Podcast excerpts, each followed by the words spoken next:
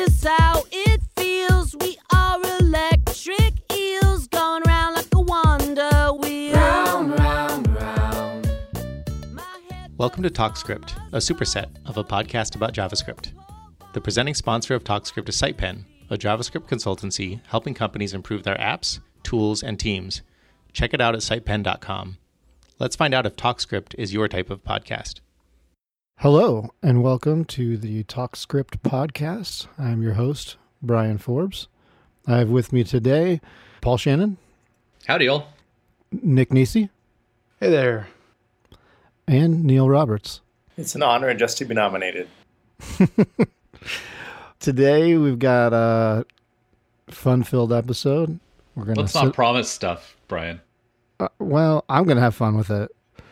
Before we get started, though, got some TypeScript community updates. First one is that TypeScript 3.3 is out. It's it's one of those incremental releases on a release schedule. There's not a whole lot to it. Um, you've got better union type calling, so if you've got two callable types that you've unioned together, it figures out Commonality. the commonality. Yeah. Yeah, it can even do it with like functions as well, which is really neat. Yeah, yeah. The composite project building has gained incremental file watching. So that'll be nice. Those are the two things that came in, Ty- in TypeScript 3.3. Like I said, it's, it's kind of a smaller release. We've got uh, Dojo 5 that's out um, with uh, con- conditional f- polyfills, some uh, better build time rendering. There's, there's a whole lot actually in this release. We're going to put the uh, blog post into the show notes, and you can check that out. But the the two that I thought were kind of neat were the conditional polyfills and better build time rendering. I'm excited for the assertion templates. That'll make testing much easier. Can you do a quick rundown of what that is? Yeah, it just lets you define in your tests a what a render for this should be. So you can say that, you know, what in a default render of, of this widget, this is the expected VDOM output and just have that in a one function in a an assertion template wrapper. And then you can do little modifications to that so that you can change it to be what you would expect it for later tests down the road instead of having to have your test full of the same tree over and over and over for everything. You can just make the small tweaks that you want and then just test those tweaks. Yeah, Yeah, that's pretty neat. That's pretty nice. Yeah, that is good because you usually have to pass a bunch of parameters to some sort of build function that would build it and then hand it off to your test harness. Right. So you can just modify your your your VDOM right now. That's nice. Yeah, it'll keep the test more concise. Exactly. The other thing that we've got for the community updates is that the Angular 8 plan is out.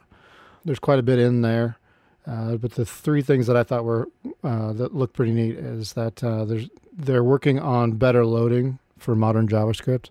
They call it differential loading, um, and I would imagine it has to do with the capabilities of your browser and loading certain chunks based on that. The other thing was uh, the opt-in for the new Ivy renderer. They've been working on the Ivy renderer for a while, and so you can opt in. You'll be able to opt in to that in Angular 8. They're also working on web worker integration and bundling. Um, so offloading some of some of your application will be made easier in Angular 8. I, I don't know much about Angular. Do you know anything about the Ivy render, Brian, or what they're trying to accomplish? I'm working on an Angular application for one of our customers, but I think we're still on Angular 5. And I haven't really kept up with, with the news. So I don't know a whole lot about Ivy, but they've been they've been talking about Ivy for a while. So it's supposed to be the new great thing. Yeah, I haven't used it much, but uh, I think one of the things, and I'm not sure if this is tied directly to Ivy or not, but one of the really cool things is that they are setting up web components as a build target. And so you can build Angular apps with like the full dependency injection and all of that, and then output just a web component, just like you can in Dojo, and then use that without all of the, and, and use that within other apps that don't necessarily have to be Angular. So that'll be nice. And that's it for the community updates. Exciting stuff afoot. Now we're on to some exciting stuff. We talked a little bit about some of what we're going to talk about in our TypeScript roadmap. And today is the day where we sit on our porch as old Crotchety haggard- is crotchety. Yeah, that's a great word. Uh, old crotchety JavaScript, TypeScript engineers. I feel I feel like our our combined JavaScript experience is like hundred years or something like that. It's it's something it's something That's, like that's that. right? probably accurate. Yeah. It's probably collectively we're gonna sit on our porch and shake our cane at the world and say get off my lawn. But Those aren't human years. Those are JavaScript years. that's like JavaScript dog years. Exactly, Yeah. exactly. well, we're have, gonna take I a have more to- than twenty years, so you guys must have close to Man, I'm, that. get, I'm getting close to that. I think I have like 15. oh, okay. So we're getting close. We're getting close to old age. So we're going to take a look at some of these uh, TC39 proposals that are coming up, some of which we talked about in an earlier episode and, and teased. Others we found, and uh, we're going to talk about them.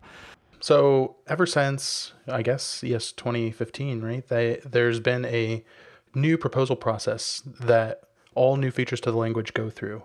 And before this, we re- there really I don't know what the process was. Chaos. Chaos. Yeah, there, there hadn't been a release of JavaScript like with new features since 2009, and there was one that was tried in 2008, but it failed. That was ES4, and then before that, I think it was 1999. ES4 E became ActionScript 3, I think. Yeah. So it, it was adopted by somebody. it was yeah. adopted by Flex, actually. Yeah, there were, Yeah, were a lot of features Flash. in there, and there there was cool things in there like um, E4X, which was kind of like a React style JSX or not React style, but JSX style syntax for creating DOM nodes inline in your JavaScript. Yeah. And there's also uh, type type safety as well. Yeah, I I think so. I think that became MXML and all that other fun stuff in Flex and Flash. Oh, those were the days. But yeah, they, they were much too ambitious in that. And so it got dropped. And then a small subset of features were introduced in 2009 in ES5. And then we went six years with really nothing, but we did get like 30 new features in ES 2015 in 2015. And they had started this new process where proposals can be submitted and championed by anyone in the community and then they pass through this proposal process where they they're at different stages so stage 0 is like complete chaos not like that's just forming formulation of things and then they move on Fe- like there. a fe- fever dream, late night. Yeah. I have an idea post. Yeah, exactly. And it, it may may or may not work like give it within the confines of the language. It's just kind of pie in the sky. This is something that would be cool to have in the language and make make our lives easier. Then from there, things can move into stage 1. And so this is the proposal stage where they actually do get a champion and start to develop the API. Stage one is still a mess. I mean, it's just less of a mess. Um, Well, it's a little less. It's, it's a little less pie in the sky, and it's more, hey, uh, let's actually start to hash this out. Yes, the the philosophy and the approach and and how it might work. Yeah. So it's identifying potential challenges, describing the specific problem that's trying to be solved, and really using that to just make a case for it.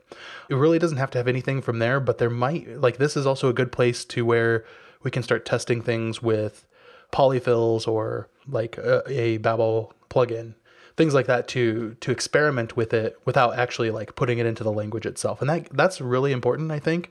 It's really important that you don't use things that are stage 1 because the syntax might completely change. As we'll see later. Yes. yeah, it might not even be adopted. Like stage one is really early, and there's a lot of proposals in stage one right now. right. But I, I think it's cool that like we have this process with transpilers like Babel that these features can be implemented and then people can actually play with them and try them out. Shouldn't do that in production, but it's cool that you can actually do that and see what the outcome would be. So that's that's pretty cool. Now, what is something that is in stage one right now? I think we want to talk about pipes uh, in stage one because I've I've seen some popularity among that, and, and pipes is a proposal where you can basically take a value and then pipe it into functions using a pipe and a alligator. You know what is it? A, a greater than Greater than. There's some export semantics. The ob- observables are in stage one. Promise try. There's a stage one proposal for a JavaScript standard library. So, I mean, it's still kind of the Wild West, but I mean, they're formalizing semantics and seeing, all right, is this actually going to work rather than just kicking around ideas? Yeah, and, having being in stage one means you've got buy-in from at least one other person that's related to the the committee. So it's like you know if you if you have a great idea and you get buy-in, that that means that at least somebody agrees with you. Yeah. And we should also note that this is like as things progress through these stages, it's all done based on, I think, committee votes that happen. I don't know how many times a year. I think six times a year, maybe quite a few times a year. But they're all in person meetings, and everyone who goes, uh, I think I heard, I'll have to double check this, but I think I heard that it was something like 60, there's 60 people who go now. And they all vote on what will advance to the next stage.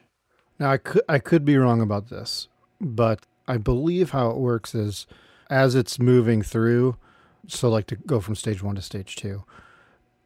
Essentially, as as long as there's no no votes, it can move. Right. Yeah. So it, you don't have to have like a positive vote. Now I could be wrong about that. Uh, if I am, somebody correct me. I think Brian's that's never been invited to the TC39 committee. So. I haven't. I think it's like they, everyone has equal veto power. yes. Yeah. So what, what I'm hearing is we should get Brian on that so he can be the I can just veto everything. the vetoer in chief. That's right. I'll be like Russia on the on the uh, the UN. So that's stage one. Stage one, yep.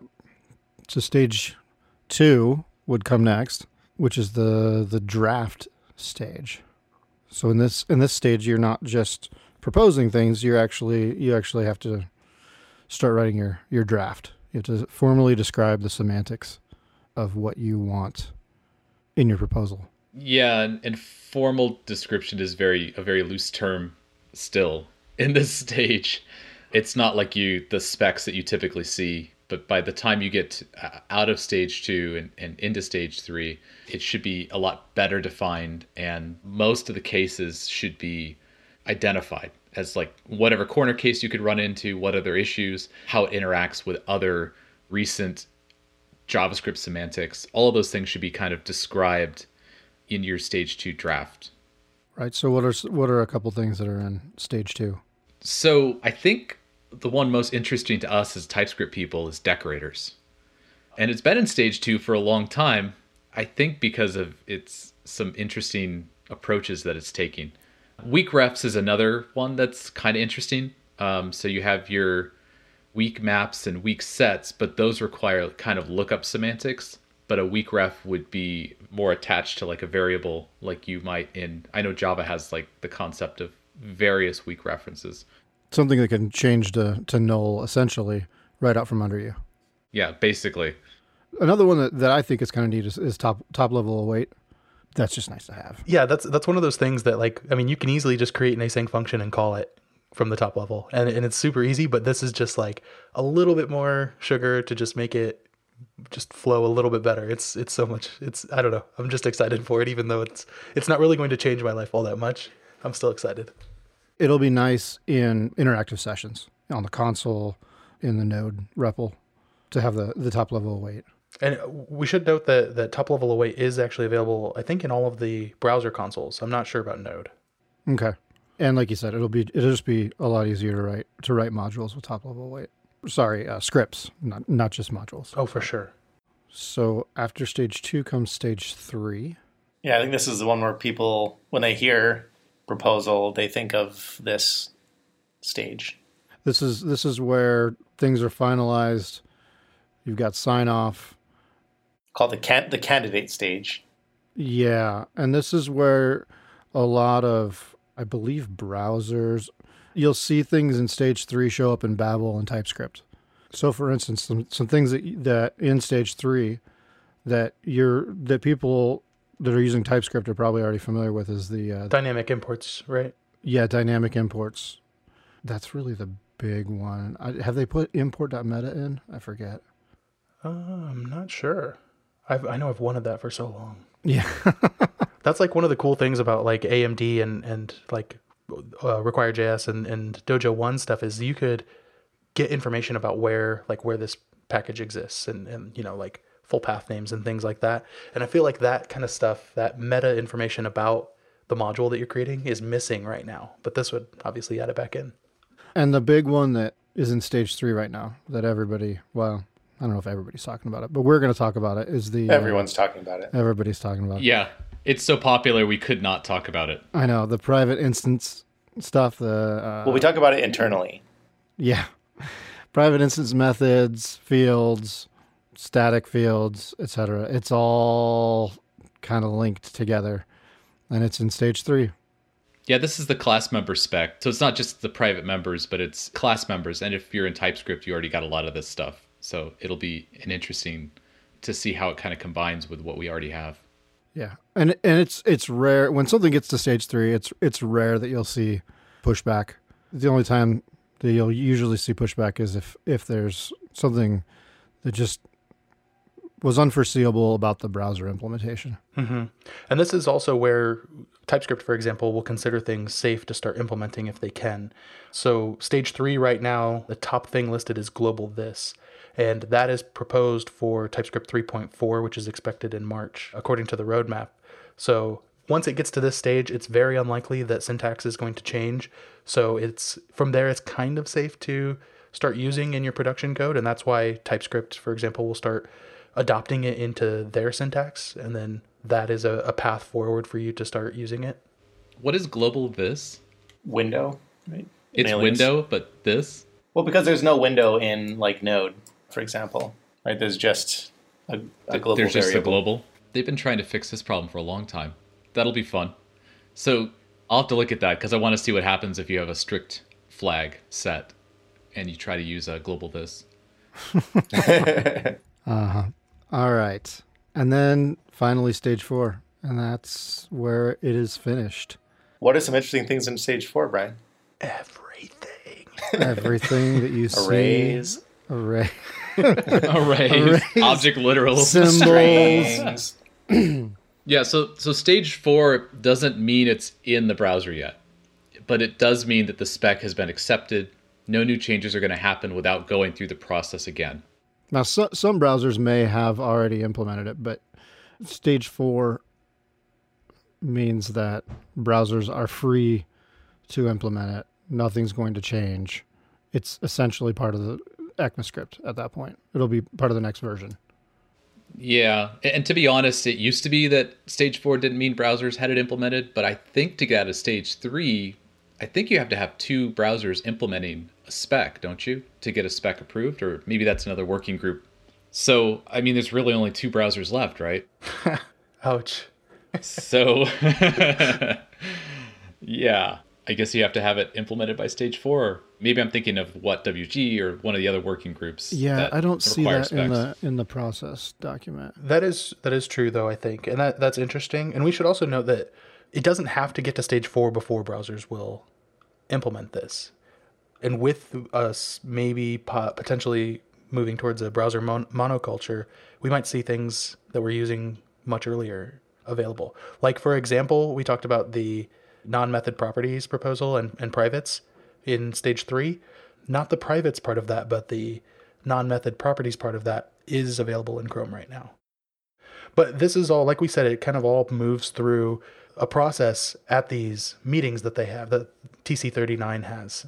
And so that has already happened for this year, I believe, for 2019, and what will be in officially included in ES 2019. There's already eight things there. So these eight things will be what makes that up when it becomes finalized, I think around June or July. Yes, sir. It's not as great as 2016, where we got the power operator, but it'll do.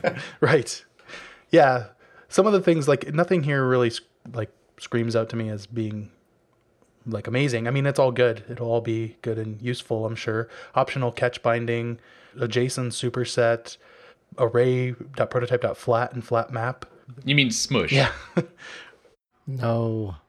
Yeah. Squash? Smushy squashy. Yeah. Yeah. Okay. So there's there's a couple things that we want to talk about today, and uh, like I said, shake our collective cane at the world. First one is is the pipes proposal. Um, it's in stage one, so it's it's still just a proposal. It's still being kicked around. Nothing has been formally described, and actually, as I understand it, there's there's two competing proposals for pipes right now. Is that correct, Paul? There was, I think they're starting to merge the semantics together and trying to figure things out. I know that there's different semantics around how you do variable placement. So just to back up, pipes is essentially an operator that allows you to string the results of a function, essentially, or a value. Essentially, take the value from the left side of the pipe and then put it somewhere into a function on the right side. So you can do things like start a value and then pipe it into a function and then take the result of that function and then continue to pipe it. It makes things look very fluid, you know, as a as a fluid type function where you you might see like a function and then it has like intern uses this for uh, it's it's dig dug and, and things like that where you'll have like a, a session and then you'll use the same semantics over and over again to interface with that session and it's all fluid in a way that you can you know use the return from that value to move into and take another action on that same object Another one would be would be jQuery, the the chaining operators. The, they're very they're very similar. yeah RxJS is probably another one the, the, the that fluid type syntax and so the it, it allows you to create kind of this fluid syntax and it's it's it's just kind of another way of doing this if you've seen it and I, I think i've shared it with everybody here if you've seen the semantics for doing it it, it makes your eyes cross Well, it, it- yeah, I'd say it definitely can. I think it feels like the fat arrow thing, where like there's a very elegant way to write it, and then some very ugly ways to write it. I think eventually most people will get into some level of complexity that forces you to write something complex with a pipe operator. And so for variable placement, so let's say you have a function that has multiple values, but you know the va- values of, of two of them. It's just you don't know the value of, of what you're passing in through your pipe. You know, you're piping it through, and maybe you have like a default handler or something that you, you want to use. But the data that you're piping through, you need to place in the second or third or any number of function parameter locations. And so there's been two semantics suggested either a question mark, and that's where the value will go, or a hash symbol or a pound sign. And so as you start to like add more and more of these things together, it gets harder and harder to read. And it feels to me a lot like Perl in that it's it's very concise and it it's beautiful, but only three people will know how to use it. I was say um, beautiful is a little subjective. I mean, the the first thing that that really stands out to me in their first example, they've got let result equals hello, and then they pipe it into double say, and then pipe that into capitalize, and then pipe that into excla- exclaim, and it seems very backwards from where the result's going to end up. Backwards how? It's left to right rather than right to left. the final result ends up i mean if, if you think about this as, as like a sentence or something the final result ends up at the end of the exclaim function which is the furthest away from result it seems like if we're gonna if we're gonna pipe it it should go right to left like into your variable Yeah, if you're creating a variable, your variable is on the left, right? Like it just it, it just looks backwards because you're you're you've got your your storage container result and your arrows are going away from result and then they're going to and like the result is going to end up in result. It's just It's understandable, but it's kind of a it's it's kind of like this expression that's evaluated, and then Sure, the whole and I get expression gets you know. Yeah, but like with expressions, you're talking about additive stuff, whereas this is like wrapping things, right? Like it seems weird to wrap them left to right. that's yeah that's the semantics of a pipe really like it, it happens the same way in in unix or linux when you're you're piping through strings and then you get your result either printed out to the screen or And it's sort of like chained functions anyway, right? Like chain functions happen left to right, but then the final right call still is the result. yeah i'm not saying it's it's completely out of the ordinary that was the first thing that just stuck out to me that it's like those arrows are going the wrong direction yeah, I mean, I guess that's true. See, that didn't stick out to me until you said it. and now everybody's be like those arrows are wrong Back back to stage one. Back- no well, it's the arrows stage are one. fine everybody knows that the alligator eats the value and then it, it pushes it out the other direction now we're getting a biology lesson. Uh, and the the initial example actually doesn't look too terribly crazy, right? Discounting what I just said, you know, you've got hello, it goes into double say, goes into capitalize, goes into exclaim. That's great. I mean that that looks fine. Where it gets a little crazy is when they start adding arrow functions into the mix and starting to to kind of pipe into these one-off arrow functions. And so you've got pipes and arrows and underscores and question marks and later on they get in. There's a there's extra operator. There's another operator. This is in the proposal there are itself. two proposals, right? Yeah, but in one of them you've got a you've got an operator with a plus sign and a greater and a greater than sign. Yeah, the additive pipe. The additive pipe. So you've got all these extra and it starts looking like code golf. Like you were saying like Perl. Yeah, so yeah, the additive pipe, there's a so the example that that I've seen with the additive pipe is you have an array and then you you have a map and then you use the additive pipe which is a plus and greater than symbol and then additive pipe it into a function. And then the function results are added together essentially. It's really interesting. I mean, you can do the whole you could do the whole thing with an arrow function, but it's fewer semantics, I guess. Or, or fewer, yeah, it's it's fewer stuff you have to write, I guess. It, it just my big concern about like these pipeline is the pipeline function is that like new developers to JavaScript or anybody that is not up up on like the latest semantics is might not, they don't have to use this, but they will run into it because framework people or people that that do code uh, and no code are going to be using these semantics, you know, fat arrows and things like that because of TypeScript and Babel and everything have been picked up very quickly. Mm-hmm. And so people have got had to rapidly address that. And just like the pipe operator, you know, we didn't even talk about you can add async to things. Like you can just you can just throw async in and all of a sudden it's an async function on the pipe operator and the semantics like expand out to essentially yeah functions that pass values in, in different ways and it's it's i don't know it, it's too much for me and i'm way deep into code a lot of times and, and these things so i can't imagine what it's like for a new developer Right. There are some things where it does make things look a lot nicer. Like uh, one of the examples they have is with class mixins, which are notoriously hard to read uh, as it is, right? Where you have class that is called inside of, of another function, which is a class mixin, which is called inside of another function, which is a class mixin.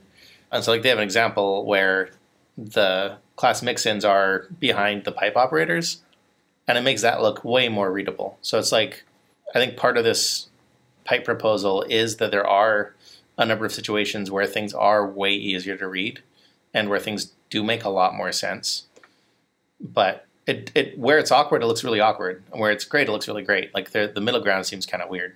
like in this example where model is the uh, interior thing and that's the class that you're actually extending. And then the two mix in shareable and editable are wrapper functions around that.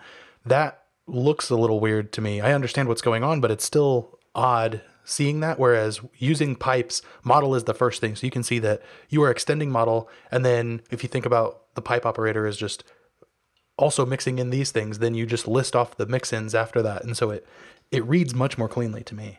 The stuff that alters it, alters the input, like then it, it it's a little little easier to track that. yeah I just feel like Douglas Crockford's going to have to write JavaScript 2019 the or 20 you know 20 the good parts. ECMAScript, ECMAScript proposals, the good parts. Yeah, here's here's how to use the pipe operator, and here's how not to use it. Like, and Well, we have that with I- the fat arrow, know this right? is- like well, yeah, for sure. But I know that like this is just a proposal. But there's some stuff in here that that's kind of jarring. You can pipe a promise directly into the, the await keyword, um, which desugars to await promise. Um, but because that syntax is supported, if you want to pipe something into something and await it, you have to you have to use parentheses around the await keyword if if you want to do an await in there. It's kind of weird because they've they want to be able to pipe directly into a await. And I don't know if that's as useful as it is going to be a foot gun. Mm-hmm. we're unwrapping things that used to have clear wrap points, right? Yeah, yeah. Maybe that's the most jarring thing is like taking the idea of wrapped statements and then just being like, oh well, they're not they're not wrapped anymore. They're a s like a sequence. Doesn't always result in, in clear instructions. From the example in in one of the documents that they have on the site they they describe a foot gun where you have an, an arrow operator you know you have a value passed in and a value return and then you have two pipes that pipe into functions and you look at that and you go well what what's the order of operations there Yeah, which is the which is the order? Like, what's what's the most? What has the highest precedence? And they Yeah. So if you see an yet. arrow function and then a pipe to a function and then a pipe to another function, does it does it run the arrow function first or does it does it run the values from the arrow function? And like if you wanted to if you wanted to apply the the piping to the internals of the function before it's returned, like what order do you do all this? That it, it's just It's breaking my mind. and and they they've got a couple different dis- discussions that they've linked to in this document, and and they're they just admit both solutions aren't really intuitive, and so if if this goes through as it stands, they're just going to require parentheses, which I guess is fine, but at the same time, it's like I mean, it kind of defeats the purpose of making it, you know, unbound essentially. Um, unbound isn't the right word, but I mean, there's some interesting examples in here that I think, you know, they they they definitely show the usefulness of it. I'm just worried about how this is going to affect other people, um, especially newer newer programmers, because they're gonna they're going to like like uh, I think Neil, you were saying, people are going to see this in the wild. This is you know, people are gonna be like, "Oh yeah, we can do fun, you know, pure functional programming, and so now we can just pipe everything in everywhere." Someone's just gonna flip. Someone's gonna flip the table and be like, "I'm not learning JavaScript." You know, but I think there there was probably I mean, at least I felt that a little bit in 2015 when like rest and spread and arrow functions and all of this this new syntax that like was very terse in what it was trying to do, but like the code just looked completely different. And I remember going and reading code like that or watching videos on it, and I had to like pause the videos and like go through in my head what is actually going on here I s- sometimes I still have to do that. right Y- yeah you do but for the most part you know it's kind of just it just kind of rolls off our, our tongues or rolls off our keyboards now so it's it, it- we've gotten accustomed to it and i think that jarring new syntax like this will take some getting used to but it'll be interesting to see i'm kind of holding my thoughts on what i think about that until you know it's been Well, that's no fun. beaten into my head for for months Yeah, I think they'll make some concessions by the time it gets to uh, stage two. Yeah, I hope so. The next thing that we wanted, I think we've Speaking of stage two, yeah, stage two, we've got uh, decorators uh, that we wanted to talk about. Our which we we've used, yeah. we we we use yeah. Uh, decorators are behind an experimental flag in typescript. This is one of those things that typescript kind of jumped on before it was uh, it went to stage three. This was something that they added to the language very early on. I think this is the decorators is one of the reasons why they they've implemented this you know we're not going to add anything unless it's at stage three. And that's because the decorators proposal as it exists today is not how it was when typescript initially added it to their language. Yeah. I feel like they did a good job of getting it mostly right, though. sure. Yeah. Oh absolutely. And th- this was really added as kind of an exception to the don't implement things too early in TypeScript. And it was to prevent, I think, Angular from building their own language called AtScript that was basically TypeScript that added these decorators. Yeah, th- this might be a, an, an issue of, or this might be a, a case of where, you know, he who ships first wins. I don't think decorators would have made it into the language for a long time. I mean, we're just now finally getting private members on classes. We don't really have an import other than like a, a you know, the recent system import, but we don't have module loading yet. We don't have a lot of other things that are you know that seem more important and looking at the decorator spec it's very interesting the approach that they've taken so it's more along the lines of modifiers and, and hooks rather than the wholesale replacement that typescript does which is good i guess if it allows you to kind of introspect what the output is and invariants in there that protect you from doing certain things. But looking at the spec it, it just seems a little i don't know too much too much semantics for what it does. Like you have to learn like uh, you have to like pay atten- i like that it tells you what kind of decorator you're in. Like it tells you the kind of decorator whether it's a method or class or, or how it's being used. But then it's up to your function to kind of construct this select how you're going to apply your your decorators to it whether it's static or prototypical or how you're going to modify things. If you're going to like initialize the value and it it still works a lot with their declarations property declarations in a lot of ways but it it's become more verbose and i'm not sure if it's i don't know if it's its benefit. Yeah, there's this thing in here as I'm as I was reading through it about hooks, and this kind of came about when when before we were starting the show, we we looked at the class decorator spec. Right now in TypeScript, if you've got a class de- decorator, passes the your your decorator gets past the class itself, and then you can return a new class if you want, or you can just you know modify the one and return the same one out, and it just replaces.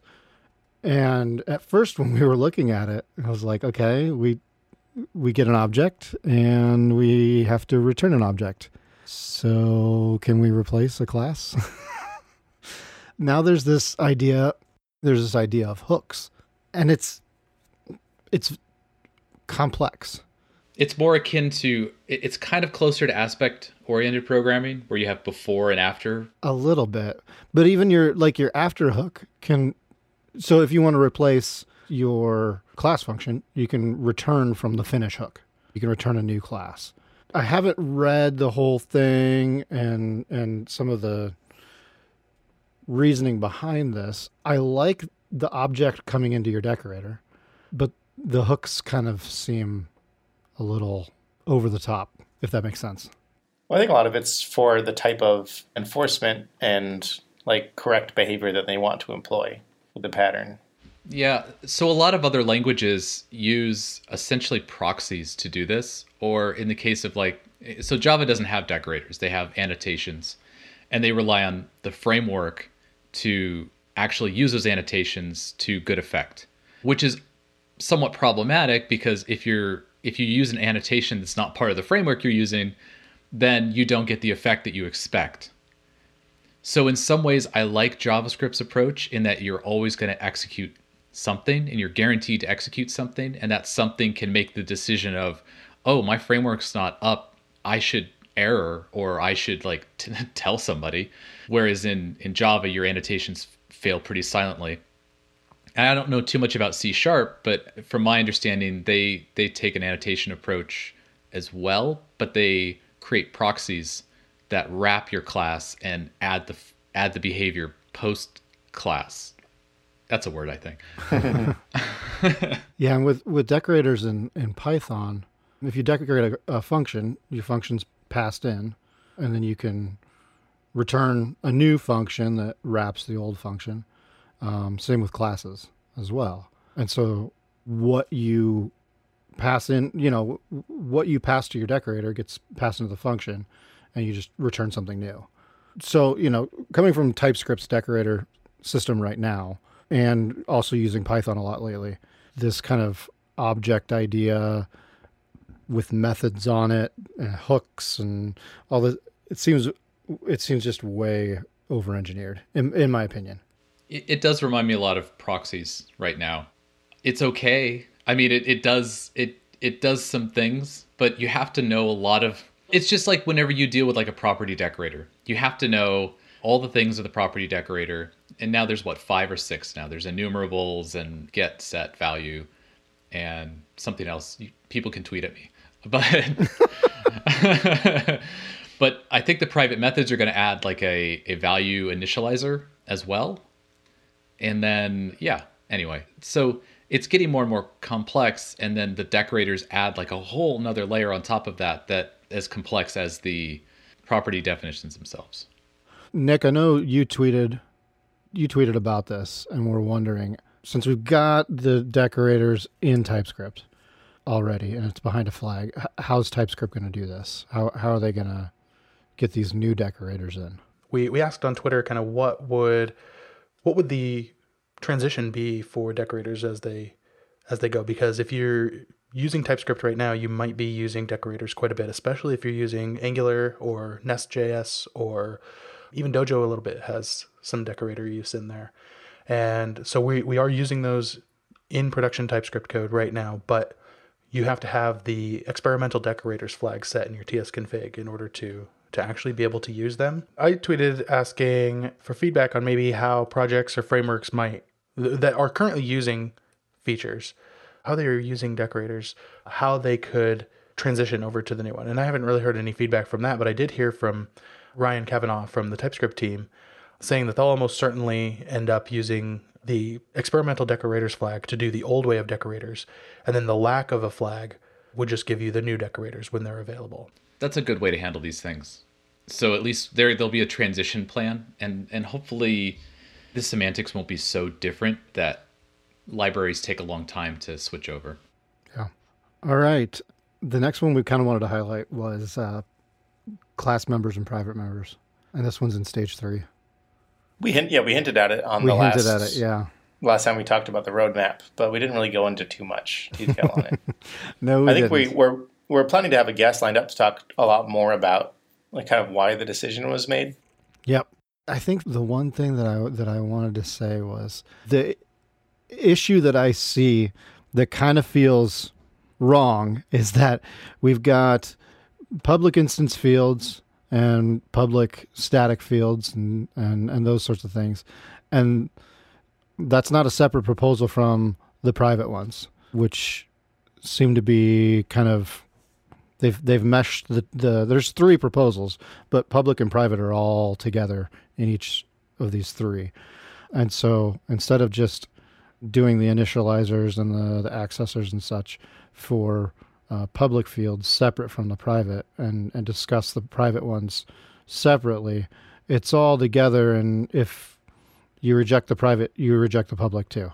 Yeah, I- mean, private members are something that is good for some things. Like, if you have a private member, it's definitely not going to be accessible outside of an object literal. So if you're doing like a custom element, then you can mark something as private and you will have access to that without it being public, which is, you know, something that might be a little weird for us TypeScript developers who are used to actually having access modifiers Right, right. but I, I think overall it's it's it's healthy to have it. But this kind of goes into more syntactic sugar in that now you have to know what a hash means if you're in JavaScript versus you know if you're in TypeScript. I want to see you know how are they going to merge the public private protected because some you you know that some people are going to access private stuff using JavaScript syn- syntax and have access to those private things, like I do for testing sometimes, rather than like changing the access modifier. Uh, I if I really need access to something to initialize it and there's no other way to get to it, you know, in frameworks or other things, then yeah, I'll I'll use a raw access to that. Which if you just transpile it, Yeah. Yeah, if you just transpile it all over to hashtags automatically, you know, using it from the TypeScript private, then you're going to break some stuff, definitely. Yeah, for sure. And it might just be tests. It should hopefully just be tests, but you're definitely going to break some stuff. But you shouldn't be touching. You shouldn't be touching your privates. Is that what you're saying? I Didn't want to say that, but yes, I said it for you, Brian. thanks. So you know, Yeah? overall, I don't think that there's having what will essentially be access modifiers with the hash. I don't think that's a bad thing. I'm not a fan of how it looks, kind of like I was talking about with the pipe operators, but I imagine there's a the reason there's a reason why they chose that, and there's some semantic things. For instance, you won't be able to access privates through a lookup using square brackets. You'll always have to do this dot, what is it, hash, and then the variable. Well, that's interesting. I don't know why they didn't just use private dot instead of this dot. Yeah, that was one of that was one of my thoughts as well. Was why not just use private dot instead of this dot hash? Private is a reserved keyword in JavaScript, I believe, but I think that it the problem came to compatibility with TypeScript and where that would go because TypeScript does use private extensively. And how would they reconcile that if they want to go in any different routes? I don't know the specifics on that. There is a long discussion on the TypeScript repo on an issue. I'll, I'll put that in the show notes where they're talking about how they're going to reconcile privates with privates. And I think that the private keyword is just going to be a build time thing, whereas using the hash will be also a runtime thing. So you can say private hash and then have it as build time and private. Or maybe that would just be redundant. Yeah, once it's transpiled right now, everything is public because it's JavaScript. And again, like this is this is one of these interesting things where maybe a transpiler could have done this better. I mean, there's so many things that we don't need the we don't need the actual language to adopt the semantics if we have a transpiler that'll transpile it into human readable semantics. So on on one side of it, if you do full transpiling, then you never really update the language at all. But eventually your output will look incredibly verbose. And so you're always trying to maintain this balance somewhere between the two and figure out what works best for your language in, in some readable way. Yeah.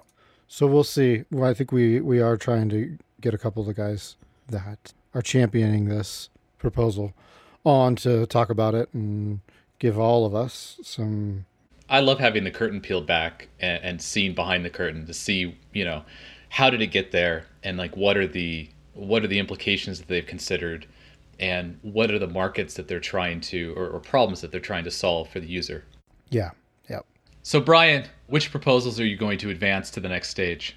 What am I going to advance to the next stage? I do want to see the legacy regular expression features advance uh, out of stage three into stage four to have the what is it the, the negative look behind? See, you're just getting back into my Perl bucket every time you talk about regular expressions. uh so i mean there's there's a couple that i'd like to see advance. Um, there's a couple that i'd like to see you know be improved a little bit. You know overall i like where the language is headed. Stepping off of my porch and saying things aren't as bad as they could be. They're really not all that bad. The, the language has progressed quite well over the years it is way better than being stuck at ES5, no promises. Um, or ES3. You know, even, yeah. even ES3. You're saying, "Come, children, come play at my grass." Something along those lines. Something like that. well, with that, I think we're going to wrap it up and call this one good.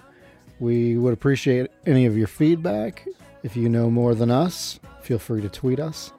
And we will see you next time. Thanks. Thanks for listening to the TalkScript podcast. You can round out your TalkScript experience by viewing our show notes, listening to past episodes, subscribing to us on Apple Podcasts, and of course, following us on Twitter at TalkScript. We record new episodes every other week. We hope you've enjoyed this episode of TalkScript, a superset of a podcast about JavaScript. We got a good thing going on. Ba, ba, ba,